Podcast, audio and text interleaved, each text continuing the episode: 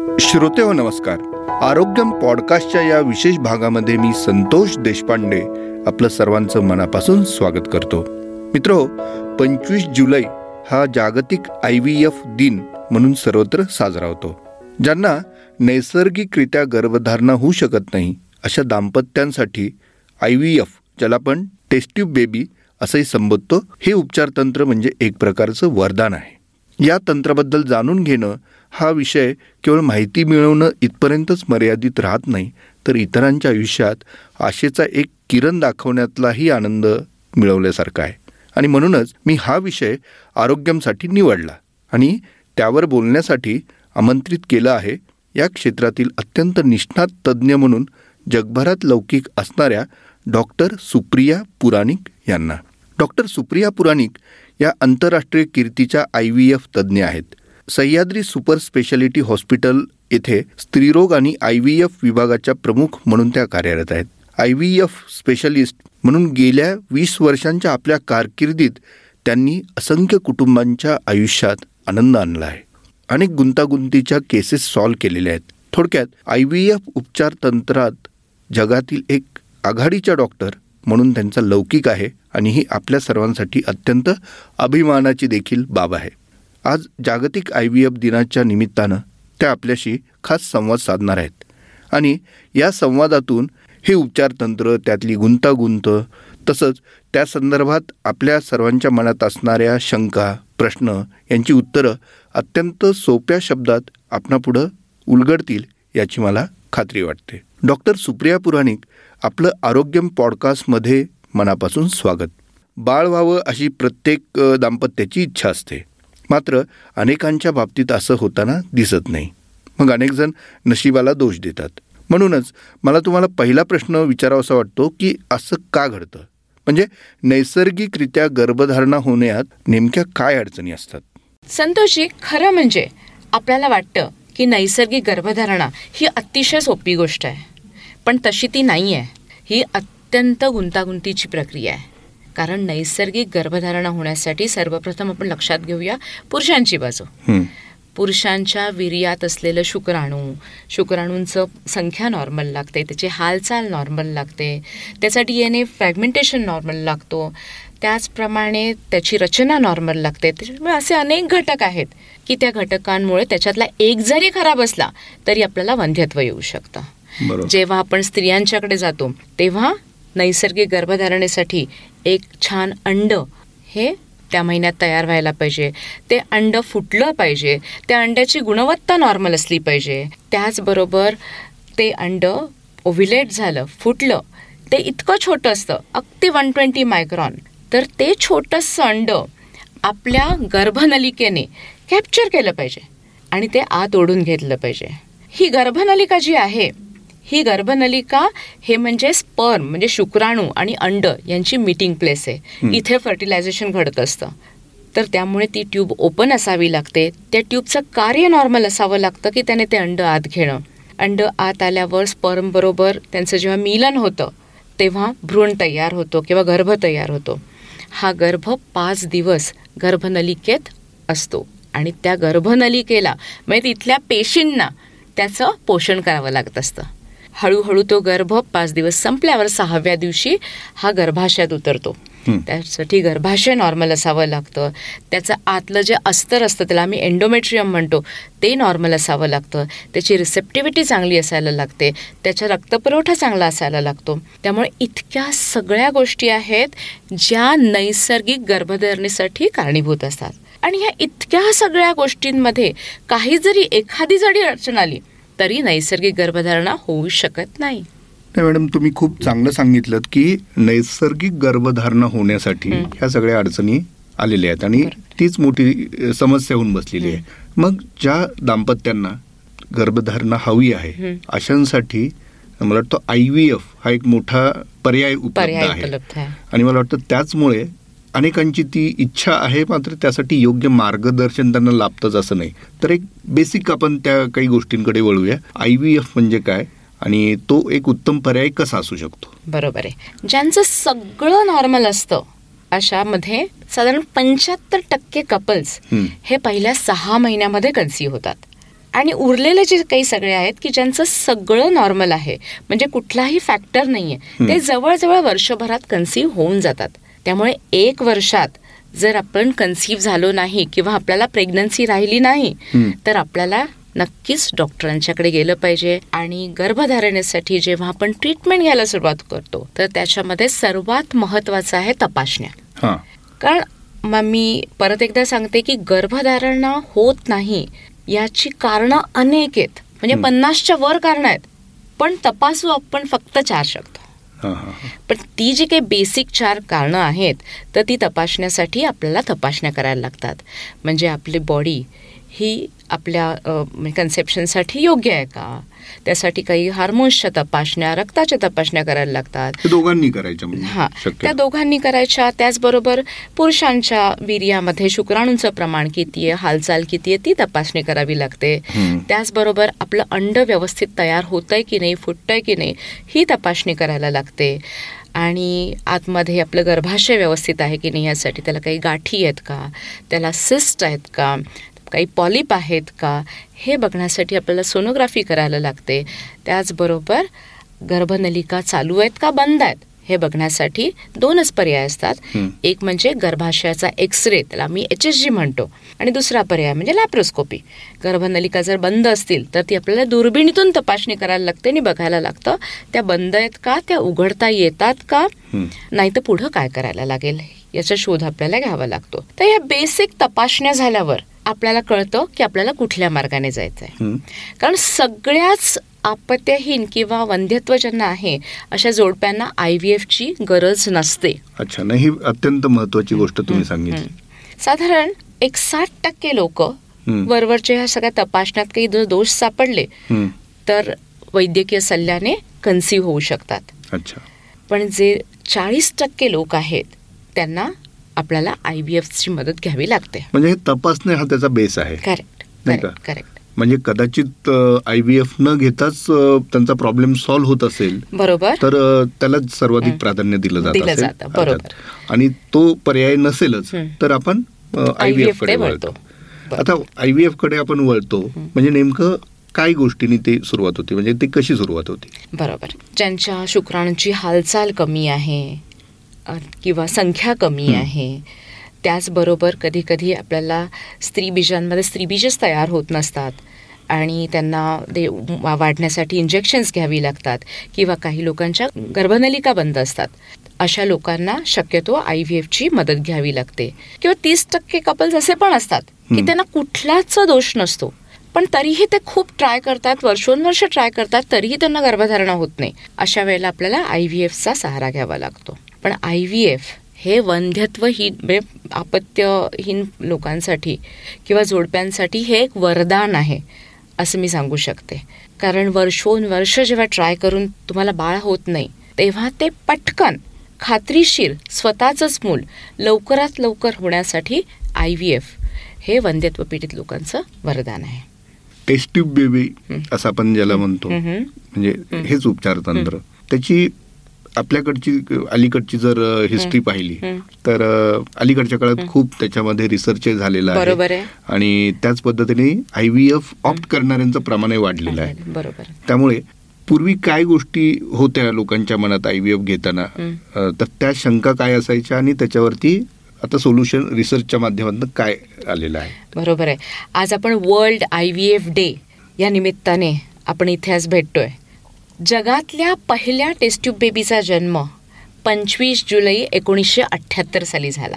पण हे तंत्रज्ञान विकसित करण्यासाठी त्या टीमला जवळजवळ दहा वर्ष लागली आणि ही पहिली test tube baby Louise Brown ही लंडनमध्ये जन्माला आली. पण मला अगदी एक अभिमानाची गोष्ट सांगावीशी वाटते बरोबर सदुसष्ट दिवसांनी भारतामध्ये दुसरी टेस्ट बेबी जन्माला आली. डॉक्टर सुभाष मुखोपाध्याय जे होते त्या टेस्ट बेबीचे जनक होते.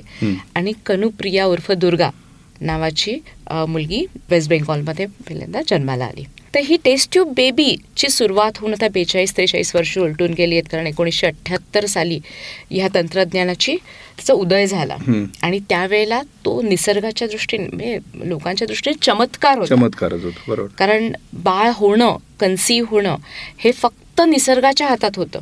आणि इथे ह्या तंत्रज्ञानामुळे ते आपण आपण निसर्गाच्या जेव्हा नियतीने पाठ फिरवलेली जी जोडपी असतात तर त्यांना आपण ह्या तंत्रज्ञानाने मदत करू शकतो. आता सातारा जिल्ह्यातलं पहिलं टेस्ट ट्यूब बेबी क्रिएट करण्याचा किंवा त्याची जनक होण्याचा संधी मला लाभली अरे वा. त्याचप्रमाणे मी तुम्हाला अशा अनेक गोष्टी म्हणजे गोष्ट ही साधारण दोन हजार एक सालची आहे ही. सातारा जिल्ह्यातली. पहिली टेस्ट ट्यूब बेबी करण्याची मला संधी मिळाली कित्येक वेळेला जसं मी तुम्हाला म्हटलं संतोषजी की आपल्याला नियतीने पाठ फिरवलेली लोक म्हणजे रजो निवृत्ती झाली की निसर्गतः कुणालाच गर्भधारणा होणार नाही. बरोबर. बरोबर? तर रजो निवृत्ती झाल्यावर सुद्धा आपल्याला गर्भधारणा देता येते. अशीच एक केस होती. बावन्न वर्षाची स्त्री होती. तिची दोन्हीही मुलं ट्रकने ॲक्सिडेंटमध्ये एकाच वेळेला वारली. पण तिच्या मनात सायन्स आणि ही टेक्नॉलॉजी याच्याबद्दल श्रद्धा होती किंवा विश्वास होता. तर ती आली. खंबीर होती. न घाबरता तिने केली पण ती रजोनिवृत्ती असल्यामुळे तिला स्वतःची अंडी नव्हती. आपल्याला अंडी घ्यावी लागली पण तिच्या पतीच्या शुक्राणूंपासून आपण तिला बाळ देऊ शकलो. रजो निवृत्तीनंतर सुद्धा जे निसर्गत कधीही शक्य झालं नसतं. त्याचप्रमाणे अजून एक अशी केस आहे. की पहिल्याच गरोदरपणात पोटात असलेलं बाळ मृत झालं. हो. आणि त्या मृत बाळाची डिलिव्हरी करण्यासाठी जेव्हा म्हणजे करण्यासाठी सुरुवात जेव्हा केली तेव्हा इतका रक्तस्राव झाला की आपल्याला तिचं जीवन वाचवण्यासाठी गर्भाशय काढायला लागला. आता इथे जर आपण निसर्गता बघितलं तर गर्भाशय काढलेल्या व्यक्तीला बाळ होणं शक्यच आहे पण तिची अंडाशय होती. त्यामुळे तिच्या अंडाशयात तिची अंड्यांची निर्मिती होत होती. तर आपण आय व्ही एफच्या तंत्रज्ञानाने तिच्या अंडाशयातून अंडी काढली तिच्या पतीच्या शुक्राणूंपासून त्याचे गर्भ तयार केले. पण ते वाढवण्यासाठी आपण सरगसीचं माध्यम सरोगेट मदरचा आपण वापर केला आणि तिला स्वतःचं बाळ आपण देऊ शकलो. हा खरोखर म्हणजे विज्ञानाचा चमत्कार आहे. त्यामुळे ही आय व्ही एफ टेक्नॉलॉजीमध्ये आता जी काही सुरुवात झाली होती एकोणीसशे अठ्ठ्याहत्तर साली त्यापेक्षा म्हणजे त्याच्यात नंतर अनेक बदल घडत गेले आणि हे तंत्रज्ञान अगदी विकसित झालेलं आहे त्याच्यामध्ये आय व्ही एफ इक्सी म्हणतो आपण. इंट्रा सायटोप्लाझमिक स्पर्म इंजेक्शन म्हणजे एका अंड्यामध्ये शुक्राणूंचं शुक्राणूंना इंजेक्ट केलं जातं आणि त्याचे गर्भ तयार केले जातात त्याचबरोबर ते गर्भ नॉर्मल आहेत की नाही. हे बघण्यासाठी आपण एम्ब्रिओची त्या गर्भाची बायोप्सी सुद्धा केली जाते आणि तो जेनेटिकली नॉर्मल आहे की नाही बघितलं जातं. तो गर्भ चांगला चिकटण्यासाठी त्याचं असिस्टेड हॅचिंग केलं जातं. त्यामुळे अशा वेगवेगळ्या टेक्नॉलॉजीज आहेत की आता हे आय व्ही एफ उपचार पद्धतींचे सक्सेस रेट हा अतिशय चांगला झालेला आहे. साधारण काय असतो सक्सेस रेट. जगभरात आपण कुठल्याही आय व्ही एफ सेंटरला जरी गेलो. किंवा चांगल्या आय व्ही एफ सेंटरला आपण. म्हणू शकू कारण आय व्ही एफचा सक्सेस रेट हा त्या सेंटरवर तुम्ही कुठे आय व्ही एफ करताय त्यावर पण डिपेंडंट हो, असतो कारण. कुठले डॉक्टर आहेत ते काय डिसिजन घेतात एम्ब्रिओलॉजिस्ट काय लॅबमध्ये काय टेक्नॉलॉजी वापरली जातीये कुठली कल्चर मीडिया वापरल्या जातात त्याची एअर कंडिशन क्वालिटी काय एअर क्वालिटी काय या सगळ्यांवर सक्सेस म्हणजे रेट हा ठरत असतो. हाच सगळ्यात महत्त्वाचा निर्णय आहे ना?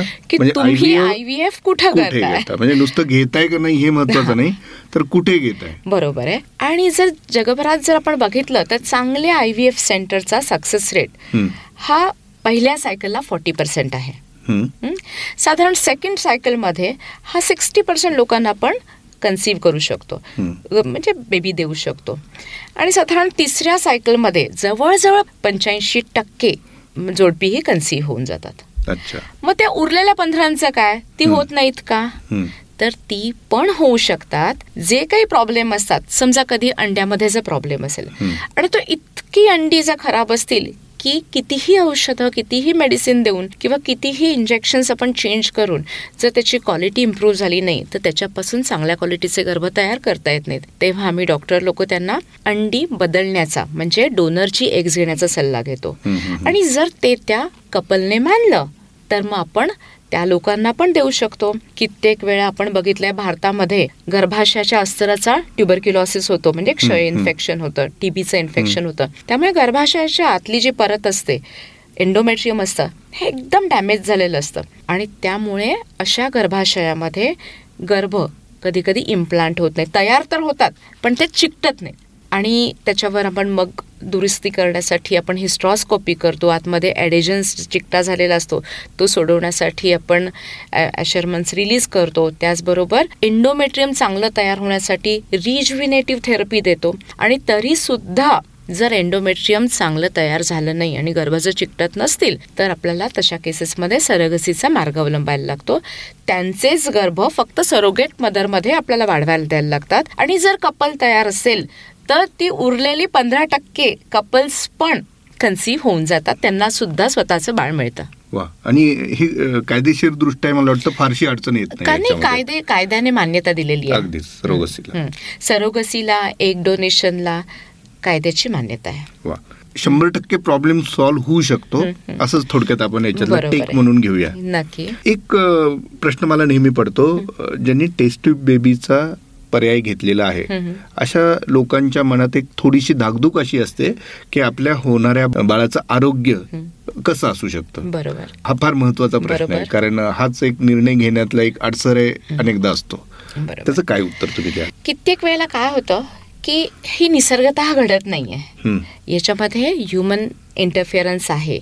त्यामुळे माणसाकडून चुका होऊ शकतात अशी आपली सायकोलॉजी असते. बरोबर? बरोबर? त्यामुळे काय होतं पेशंटच्या मनात वेगवेगळे विचार चालू असतात की माझी अंडी आता आपण अनैसर्गिकरित्या म्हणजे इंजेक्शन देऊन वाढवतोय त्या इंजेक्शनचा काही परिणाम माझ्या अंड्यावर होईल का? परत ती अंडी काढून घेण्याच्या प्रक्रियेत काही अडचणी येतील का? आतमध्ये जे काही पोषक द्रव्य वापरतात ती जर खराब वापरली तर आप- आपला गर्भ खराब होईल का करताना काही डॉक्टरांच्या चुका झाल्या तर मला ॲबनॉर्मल बेबी होईल का.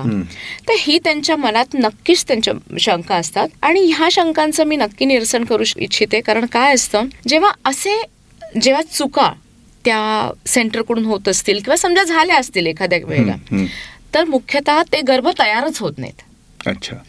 किंवा तयार झाले तरी त्याची क्वालिटीच चांगली नसते. आणि जरी अगदी आपण ते आतमध्ये सोडले तरी ते इम्प्लांट होत नाहीत. त्यामुळे ह्युमन एररमुळे जर काही प्रॉब्लेम झाले असतील प्रॉब्लेम होऊ शकत असतील तर ते शक्य नाही आहे म्हणून आय व्ही एफ टेक्नॉलॉजीची बाळं. बाळं जी असतात. ही जशी निसर्गतः कन्सी होतात तेवढीच हेल्दी असतात. मी तुम्हाला पर्सेंटेजमध्ये सांगते. नॉर्मली सुद्धा म्हणजे नॉर्मल कन्सीव्ह झालेल्या माणसांमध्ये सुद्धा ॲबनॉर्मल बेबीचं प्रमाण असतं. ते फोर पर्सेंट असतं. बरोबर. कधी कधी एक क्वालिटी खराब असते पण तरी सुद्धा ते कन्सीव्ह होतात कधी स्पर्ममध्ये प्रॉब्लेम असतो कधी कधी त्यांच्यात जेनेटिक प्रॉब्लेम असतो आणि म्हणून त्यांच्यामध्ये अबॉर्शन्स होऊ शकतात किंवा ॲबनॉर्मल बेबी होऊ शकतात त्याचं प्रमाण निसर्गतः जे कन्सीव्ह होतात त्यांच्यात चार टक्के. अच्छा पण जेव्हा आय व्ही एफने कन्सीव्ह होतात. त्यांच्यामध्ये ते थोडंसं वाढलेलं आहे सेवन टू एट पर्सेंट आहे. याचं जर उत्तर तुम्ही मला विचारलं तर त्याचं उत्तर असतं की आपण जेव्हा आय व्ही एफ ऑप करतो तेव्हा आपलं वय जरा वाढलेलं असतं. जसं स्त्रियांचं एज वाढत जातं तसंच ते स्त्री बीजांची गुणवत्ता कमी कमी होत गेलेली असते. हां तर त्याच्यामुळे ज्या वेळेला एज जास्त तेव्हा ॲबनॉर्मल एग्ज असणं किंवा उसाईट असणं ह्याचे प्रमाण वाढलेलं असतं आणि त्यामुळे अबॉर्शनची रिस्क ही वाढलेली असते. ही बेसिकली आईचं एज वाढलेलं असतं त्यामुळे होते. आणि ॲबनॉर्मल चाइल्डसुद्धा आईचं एज वाढलेलं असतं. त्यामुळे होण्याची शक्यता असते. पण ते पर्सेंटेज हलकंसं वाढलेलं आहे आणि ते पण वयोमानानुसार वाढलेलं आहे. आणि त्यांना आय व्ही एफ घ्यायलाच लागलं याचा अर्थ त्यांच्यात काहीतरी इंट्रेन्सिक फॅक्टर असणार काहीतरी आतले प्रॉब्लेम असणार की त्यामुळे त्यांना नॅचरली कन्सिव्ह झालेलं. नाही आहे त्यांना आय व्ही एफ करावं लागलेलं आहे. आणि त्या कुठल्या कारणांमुळे जर काही बेबीमध्ये दोष उत्पन्न झाले तर तेवढे त्या सायकलमध्ये रिफ्लेक्ट होऊ शकतात. मग ह्या केसमध्ये तुम्ही काय रिकमेंड करता की कुठल्या वेळी किंवा कुठल्या वयात हं. निर्णय घेतला पाहिजे की जेणेकरून आय व्ही चा ऑप्शन जरी आपण स्वीकारला तरी सगळ्या गोष्टी सुरळीत होतील. कसं असतं आय व्ही एफकडे आपण जायला खूप उशीर करतो. कारण आपली मानसिकता अशी असते की सगळ्यांना नॉर्मल मुलं होतात तर मला का नाही? बरोबर. बरोबर? त्यासाठी आपण पहिल्यांदा टेस्ट करतो. त्या टेस्टमध्ये जर आपल्याला काहीच निष्पन्न झालं नाही जसं मी मगाशीच आपल्याला सांगितलं पन्नासच्या वर रिझन्स आहेत की ज्याच्यामध्ये आपल्याला बाळ राहत नाही. पण तपासू शकतो आपण चार. पण त्या चार जर गोष्टी नॉर्मल वाटल्या तर आपल्याला वाटतं अरे आमच्यात काहीच प्रॉब्लेम नाही आहे मग आम्ही ट्रीटमेंट का करायची? आणि त्यातूनही आय व्ही एफकडे का जायचं? ही पहिली गोष्ट. ज्यांच्यात काही दोष सापडतो म्हणजे ज्यांच्यात ट्यूब्समध्ये प्रॉब्लेम आहे शुक्राणूंमध्ये प्रॉब्लेम आहे स्त्रीबीज तयार होण्याच्या प्रक्रियेमध्ये प्रॉब्लेम आहे त्यांना वाटतं ठीक आहे प्रॉब्लेम आहे. पण ह्या प्रॉब्लेमसाठी ते वेगवेगळ्या पॅथीज म्हणजे समजा ॲलोपॅथीमध्ये काही त्यांना मार्ग मिळत नसतील तर मग होमिओपॅथी आयुर्वेद निसर्ग उपचार योग पत्रिका सगळ्याचा वापर करतात आणि ते त्याच्यातून मार्ग निघतोय का हे ते बघायला जात असतात त्यामुळे. त्यामुळे हा उशीर होतो जेव्हा आपल्यात ठाम दोष दिसतीलच असतीलच म्हणजे गर्भनलिका बंद आहेत ते तुम्ही लॅप्रोस्कोपी करून सुद्धा बघितलेलं आहे की त्या घट्ट बंद आहेत आणि त्या उघड्या होऊ शकत नाहीत. तर आय व्ही एफ तुम्ही अगदी लहान वयात सुद्धा करू शकता. कारण आपल्याला माहिती आहे की त्याला क्युअर नाहीये. आणि गर्भनलिका जर बंद असतील तर आपल्याला आय व्ही एफ हाच ऑप्शन असतो. जगातली पहिली टेस्ट ट्यूब बेबी जी लुई ब्राऊन आहे हिचा जन्म जो झालाय तो त्यासाठीच झाला. त्याच्यामुळेच झाला की तिच्या आईच्या गर्भनलिका कम्प्लिटली बंद होत्या. त्यामुळे त्यांच्यावर हा टेस्ट ट्यूब बेबीची प्रक्रिया करण्यात आली आणि हिचा जन्म झाला. बरं ही आता बेचाळीस वर्षाची होऊन गेलेली आहे. तर तिला तीन स्वतःची नॉर्मली मुलं झालीत. नॉर्मली कन्सीव्ह होऊन तिने तीन मुलांना जन्म दिलेला आहे. त्यामुळे पहिलं टेस्ट ट्यूब बेबी सुद्धा इतकं हेल्दी आहे की ते नैसर्गिकरित्या. सुद्धा तिने तीन मुलांना जन्म दिलेला आहे. शब्दशः म्हणजे टेस्ट ट्यूब बेबीची ही टेस्टच एक प्रकारे नाही का? बरोबर आहे. किंवा त्या आय व्ही एफचीच ही टेस्ट आहे एक प्रकारे. तंत्राची. नक्कीच नक्कीच. खूपच छान. एक महत्त्वाचा प्रश्न मला अजून एक असा विचारायचा आहे की आईच्या आरोग्याचं काय बरोबर जसं मी तुम्हाला म्हंटल की टेस्ट ट्यूब बेबी करण्याला वय नाही. जितकं लवकर कराल. तेवढं सक्सेसची चान्सेस वाढतात. कारण तोपर्यंत अंड्याची क्वालिटी चांगली असते. आपल्या गर्भाशयामध्ये जे काही बदल घडत असतात वयोमानाप्रमाणे आपली जाडी वाढत असते आपल्याला पीसीओडी सारखं होत असतं गर्भाशयामध्ये फायब्रॉइडच्या गाठी असतात पॉलिप होतात. तर ह्या सगळ्या गोष्टी आपलं वय वाढायला लागलं की व्हायला लागतात. आणि आपलं वय वाढलं की अंड्यांची गुणवत्ता सुद्धा कमी येते. त्यामुळे जो मगाशी तुम्ही प्रश्न विचारला होतात की वय काय टेस्ट्यूब बेबीसाठी तर टेस्ट्यूब बेबी करण्याला काहीही वय नाही. जेव्हा वाटतं आपल्याला बाळ होत नाहीये. हेच माझा टाईम आहे. आत्ता मला बाळ झालंच पाहिजे. आणि ते कुठल्याही नैसर्गिक पद्धतीने मी कितीही ट्राय करून होत नाहीये. तर तुम्ही आय व्ही एफचा अवलंब केला पाहिजे. त्याला वयाची मर्यादा नसते? दुसरा जो तुमचा प्रश्न आहे की आपल्याला स्त्रियांच्या मातेच्या आरोग्याला काय प्रॉब्लेम येईल? आता टेस्ट ट्यूब बेबी करताना त्याच्या स्टेजेस असतात.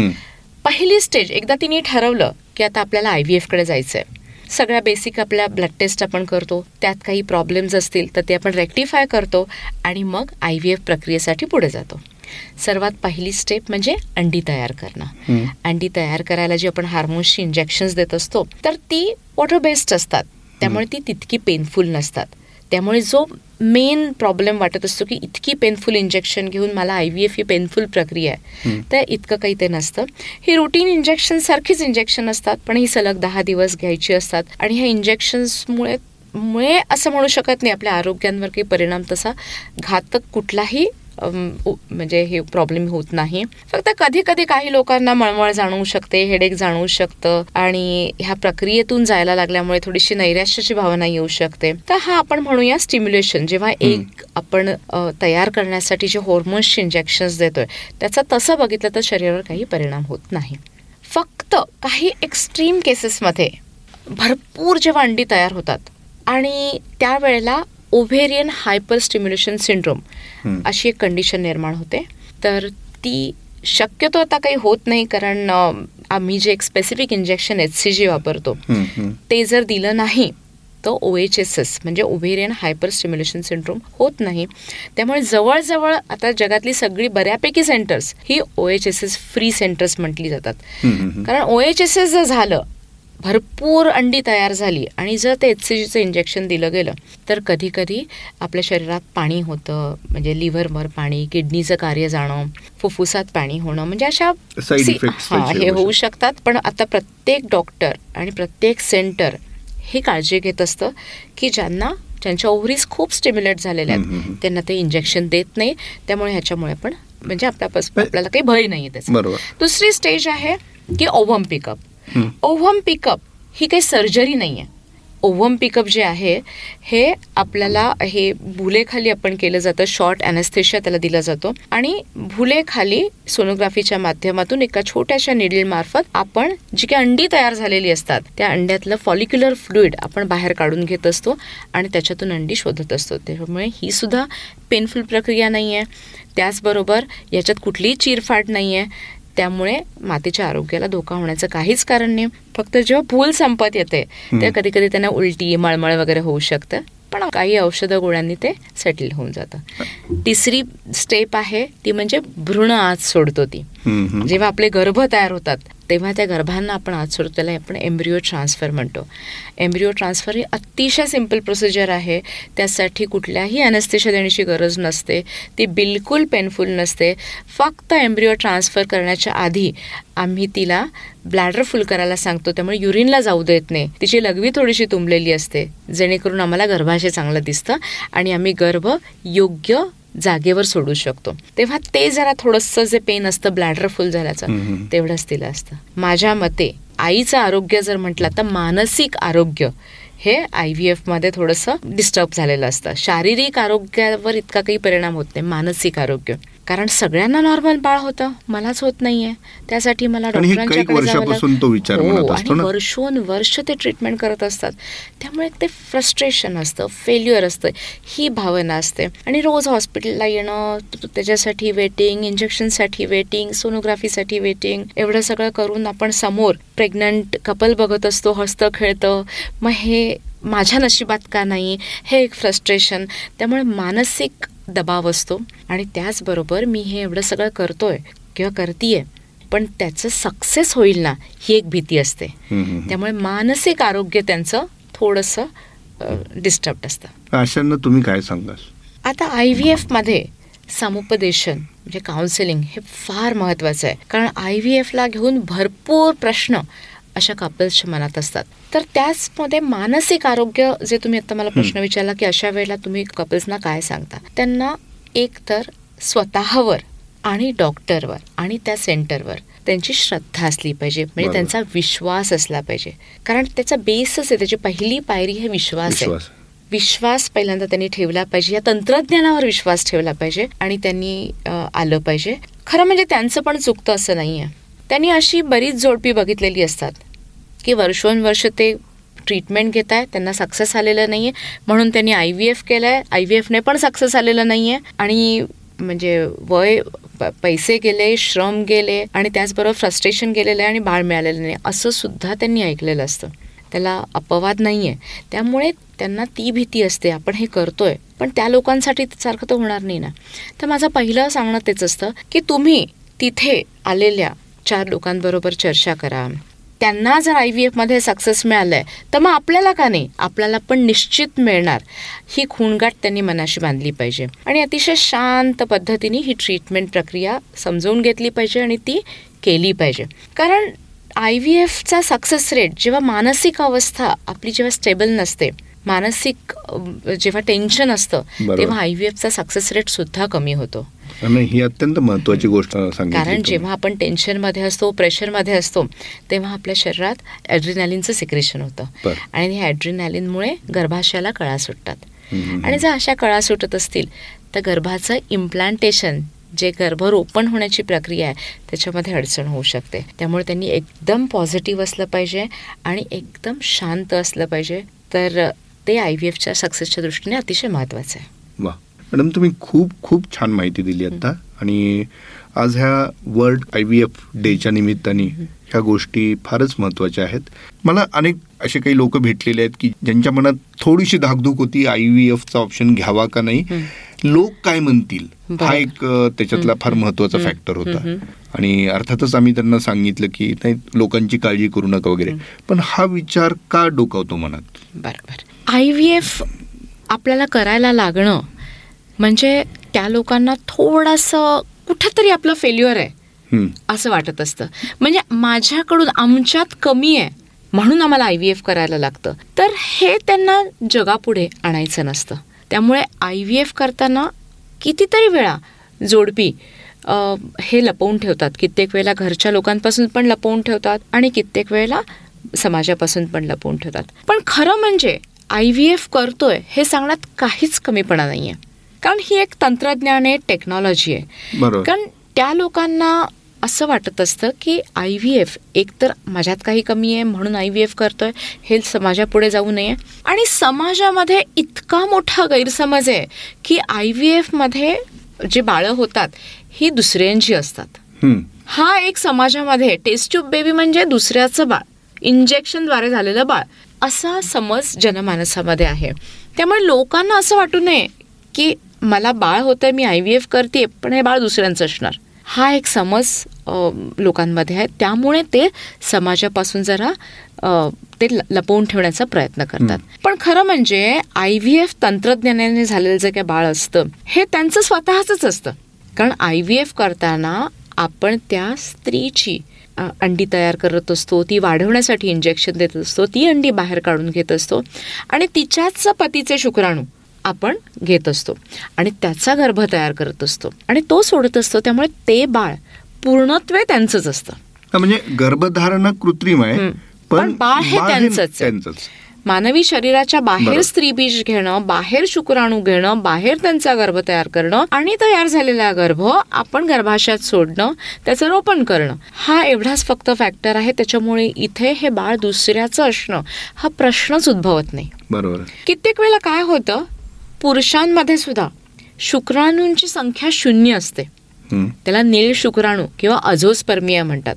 त्यांना सुद्धा आपल्याला या टेक्नॉलॉजीने त्यांचं स्वतःचं बाळ देता येतं. जर त्यांच्या टेस्टीजमध्ये शुक्राणू तयार होत असतील आणि जे बाहेर येत नसतील तर. त्याला आपण टेसापेसा प्रक्रिया म्हणतो. म्हणजे ज्या ग्रंथी असतात त्यांच्या टेस्टीज असतात त्याचा छोटासा तुकडा मायक्रोस्कोपच्या द्वारे आपण काढून घेत असतो आणि त्याच्यामध्ये आपण चेक करत असतो की त्याचे शुक्राणू आहेत का. आणि जर शुक्राणू असतील तर ते शुक्राणू आपण घेतो ते आपण फ्रीज करून ठेवतो आणि त्या शुक्राणूंचा वापर आपण स्त्रियांच्या जेव्हा अंडी तयार होतील ती अंडी आपण बाहेर काढून घेऊ.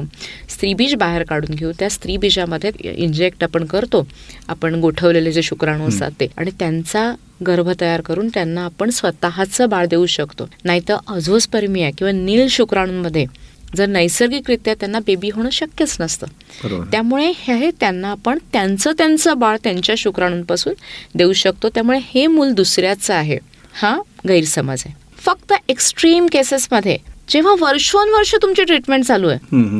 आणि तुम्ही अगदी चाळीस पंचेचाळीसच्या होऊन जाता त्यानंतर तुमच्या अंड्यांचा साठा जवळजवळ संपलेला असतो. किंवा त्याची क्वालिटी इतकी खराब झालेली असते की त्याच्यामुळे ॲबनॉर्मल बाळं तयार होतात किंवा अबॉर्शन्स होऊन जातात. मग अशा वेळेला आम्ही त्यांना अंडदाता म्हणजे एक डोनरचा पर्याय आम्ही त्यांना सुचवत असतो. आणि त्यावेळेला मग मात्र स्वतःची जर अंडी नसतील तेव्हाच फक्त एक ऑप्शन असतो की आपल्याला दुसऱ्याची अंडी घेऊन पण तिच्या पतीच्या शुक्राणूंपासूनच आपण ते बाळ देत असतो. त्यामुळे ते बाळ तसं त्यांचंच असतं तिच्याच गर्भाशयात वाढणार असतं आणि त्यामुळे तिला मातृत्वाचा आनंद घेता येत असतो. बरोबर. जर मी संतोषजी तुम्हाला सांगितलं तर माझ्याकडे आमच्या क्लिनिकला सह्याद्री हॉस्पिटलमध्ये जी काही जोडपी येतात त्यातली दहा टक्के जोडपी ही साधारण रजो निवृत्तीच्या वयाची असतात. बरोबर. म्हणजे बेचाळीस ते पंचेचाळीस सत्तेचाळीस वयाची असतात. दहा टक्के. तर अशा वेळेला जेव्हा त्यांची अंडी संपलेली असतात तेव्हा मात्र आपल्याला हा निर्णय घेता येतो. पण त्याही आधी त्यांचं जर ए एम एच काउंट म्हणजे त्यांच्या ओव्हरीजमध्ये असलेला अंड्यांचा रिझर्व तो आम्ही तपासून बघतो. आणि तो जर थोडा कमी असेल तो ओव्हेरियन रिज्युनेशन थेरपी सुद्धा आम्ही देतो. जी आहेत ती अंड्यांचा ऱ्हास लवकर लवकर होऊ नये. म्हणून थोड्या गोष्टी आम्ही करत असतो. त्याला ए सी आर एस म्हणतो स्टेमसेल थेरपी म्हणतो अशा पी आर पी म्हणतो अशा वेगवेगळ्या प्रक्रियातून या ओव्हरीजना आम्ही नवजीवन नवसंजीवन देत असतो. आणि त्यातून काही एग्ज येतात का ते पण बघत असतो. म्हणजे डायरेक्ट आपण डोनरकडे जाऊ असं नाहीये. आहे त्यामुळे तो. सर्वात शेवटचा पर्याय आहे पण त्यामुळे ती माता होऊ शकते एवढं मात्र आहे आणि हे बाळ. त्यांचं त्यांचं स्वतःच असतं आणि ही सगळ्यात महत्वाची गोष्ट आहे की जी त्यांच्या मानसिकतेशी थेट निगडीत. आहे असं कधी चमत्कार ज्याला म्हणू हं. की बाळ होत नाहीये खूप वर्ष झाले. म्हणून आय व्ही एफच्या थ्रू हा चान्स घेतला. आणि एक काय म्हणजे जुळत झालं असं.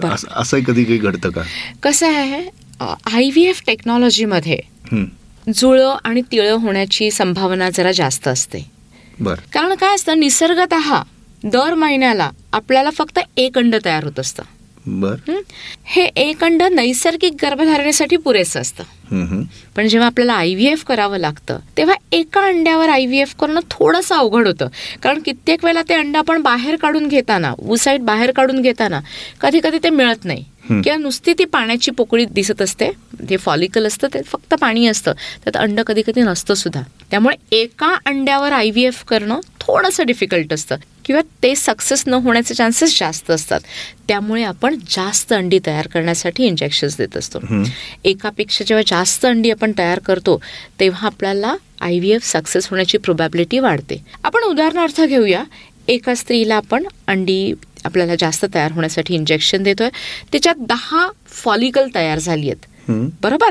फॉलिकल म्हणजे पाण्याने भरलेली एक पिशवी असते त्याच्यात छोटंसं एग असतं. एग जे असतं अन्न जे असतं ते आपल्या डोळ्यांना दिसत नाही. ते वन ट्वेंटी मायक्रॉन असतं इतकं छोटं असतं. त्यामुळे ते सगळीच काही अंडी बाहेर येतील ह्याची गॅरंटी नसते. जेव्हा दहा ते बारा अंडी तयार झालेली दिसतात तेव्हा आपल्या हातात ओव्हम पिकअपच्या प्रक्रियेमध्ये आपल्या हातात साधारण सात आठ अंडी येतात. त्या सात आठ अंड्यांचे जेव्हा आम्ही गर्भ तयार करतो तेव्हा ते पाच सहाच गर्भ तयार होतात.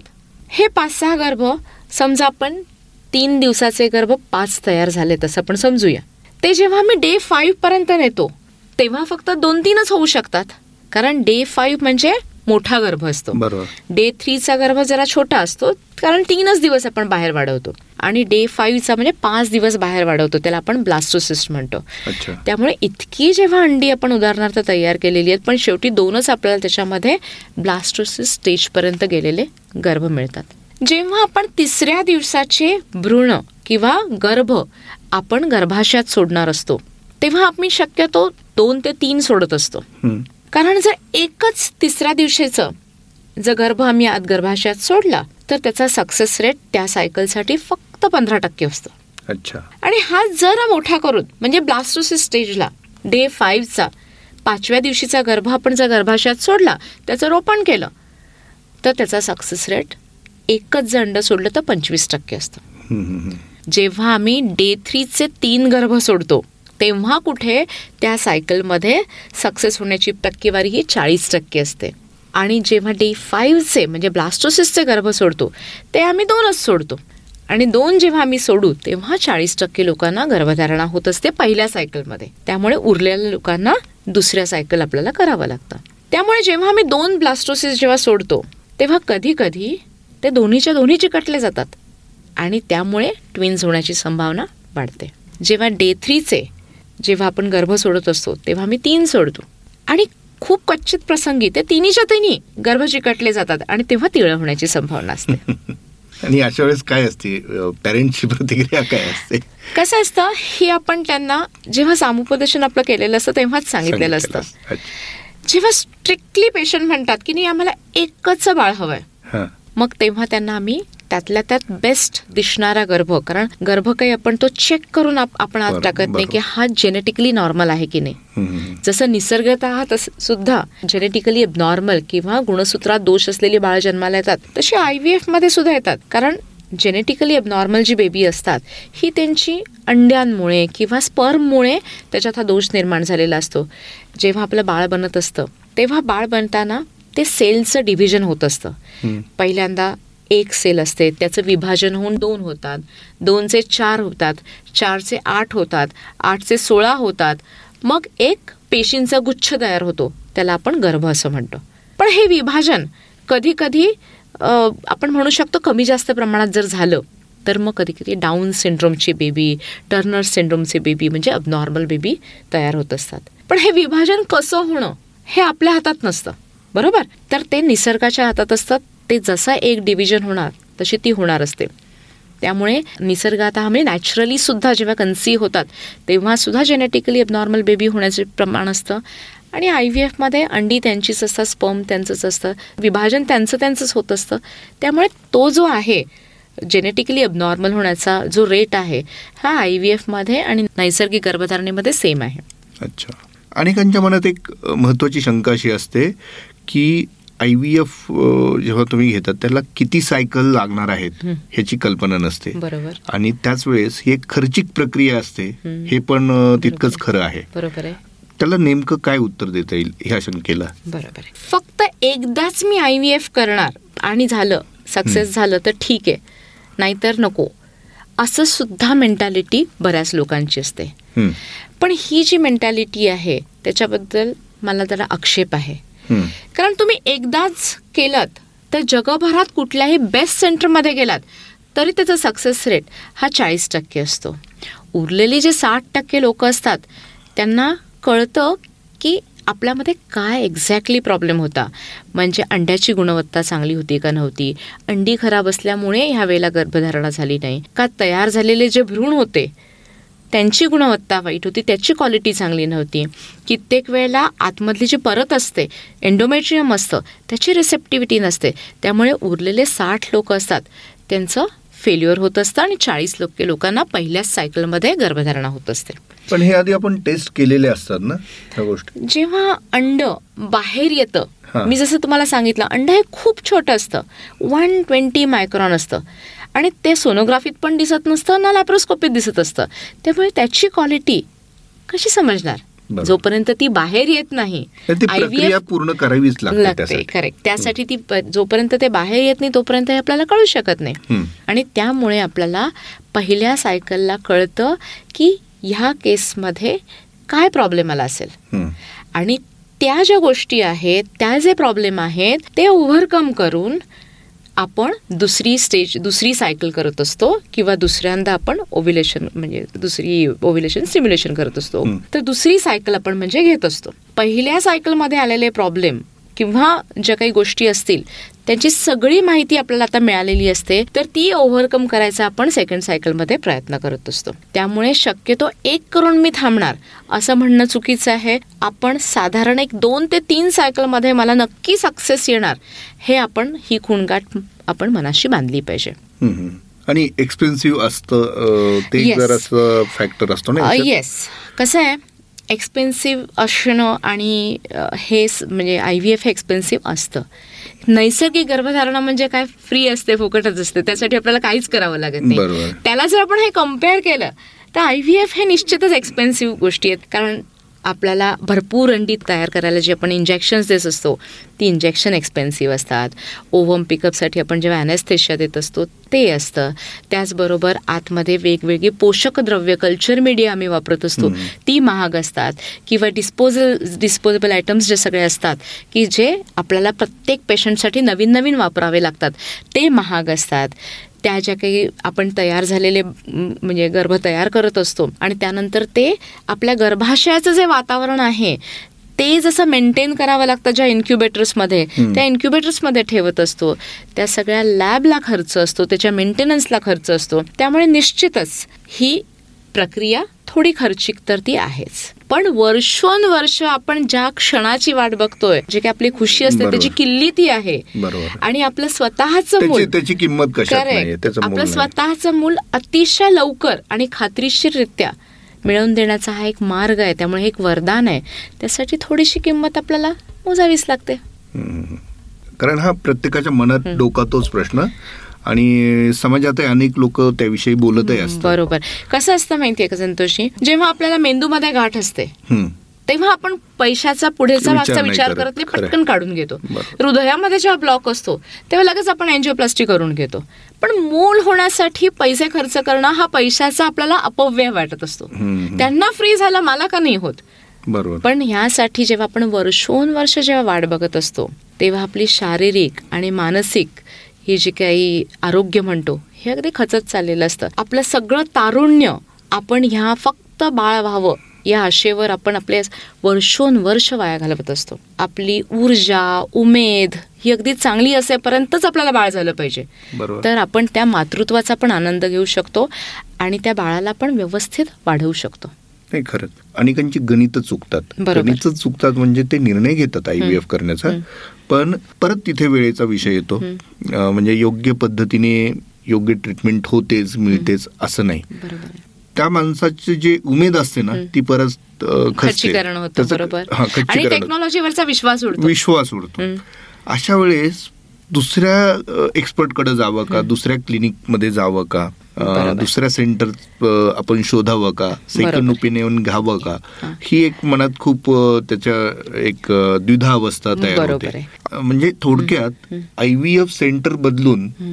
काही फायदा होऊ शकतो का त्याचा खरं म्हणजे मी आपल्याला सांगेन की जेव्हा आपण आय व्ही एफ करतो पहिल्यांदाच मी सांगेन आपण जेव्हा सेंटर सिलेक्ट करतो हा तेव्हा ते सेंटर ते डॉक्टर ह्याची कसून माहिती घ्यायची.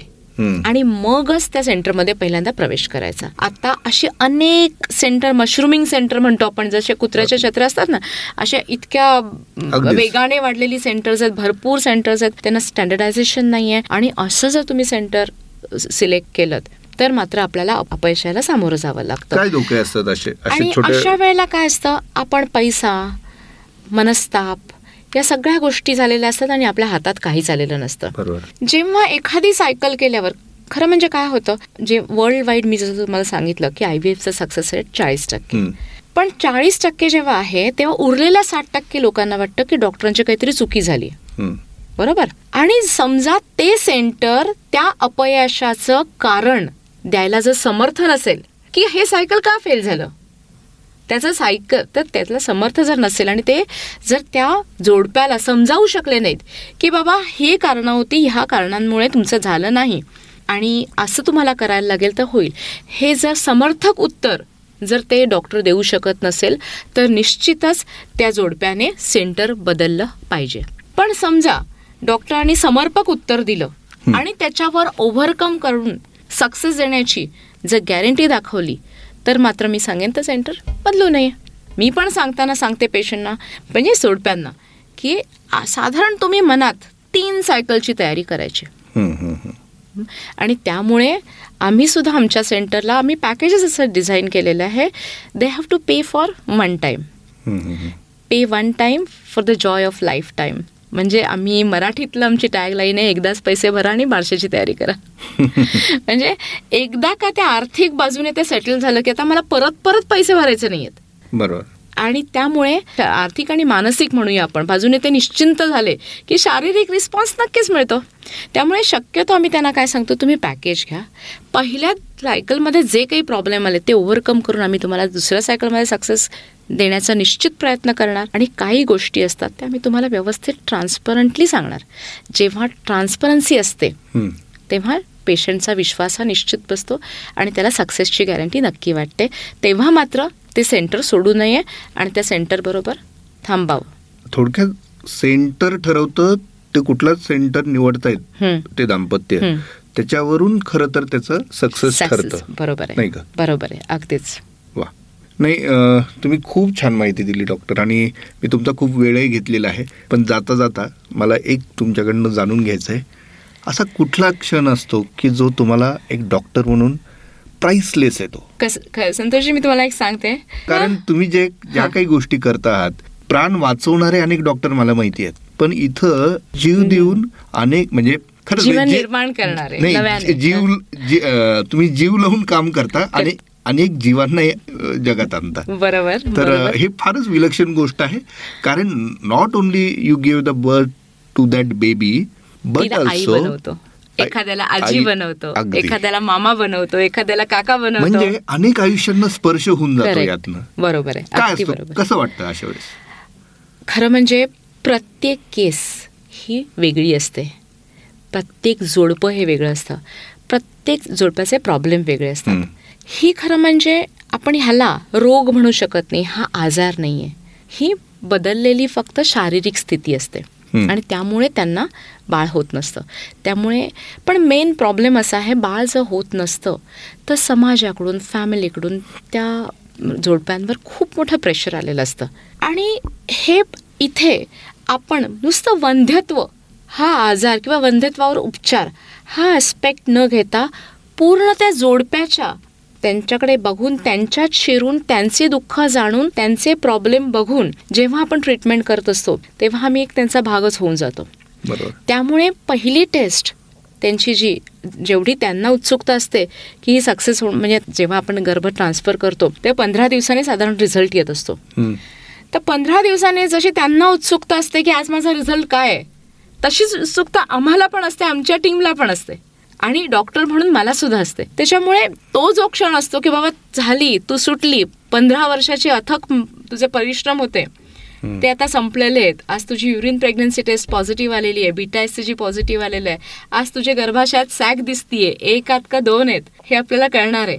ही जेव्हा गोष्ट असते ही आमच्या दृष्टीने सुद्धा आम्हाला बरंचसं मानसिक समाधान देऊन जाते. आणि कुठंतरी जाऊन आपण त्या जोडप्यांच्या आयुष्यात आनंद निर्माण केला याच्याबद्दल एक सॅटिस्फॅक्शन म्हणजे असतं मनात. त्यामुळे हा जो काही म्हणजे एका अर्थी तुम्ही स्वतःची फॅमिली एक्सटेंड करताय नाही का.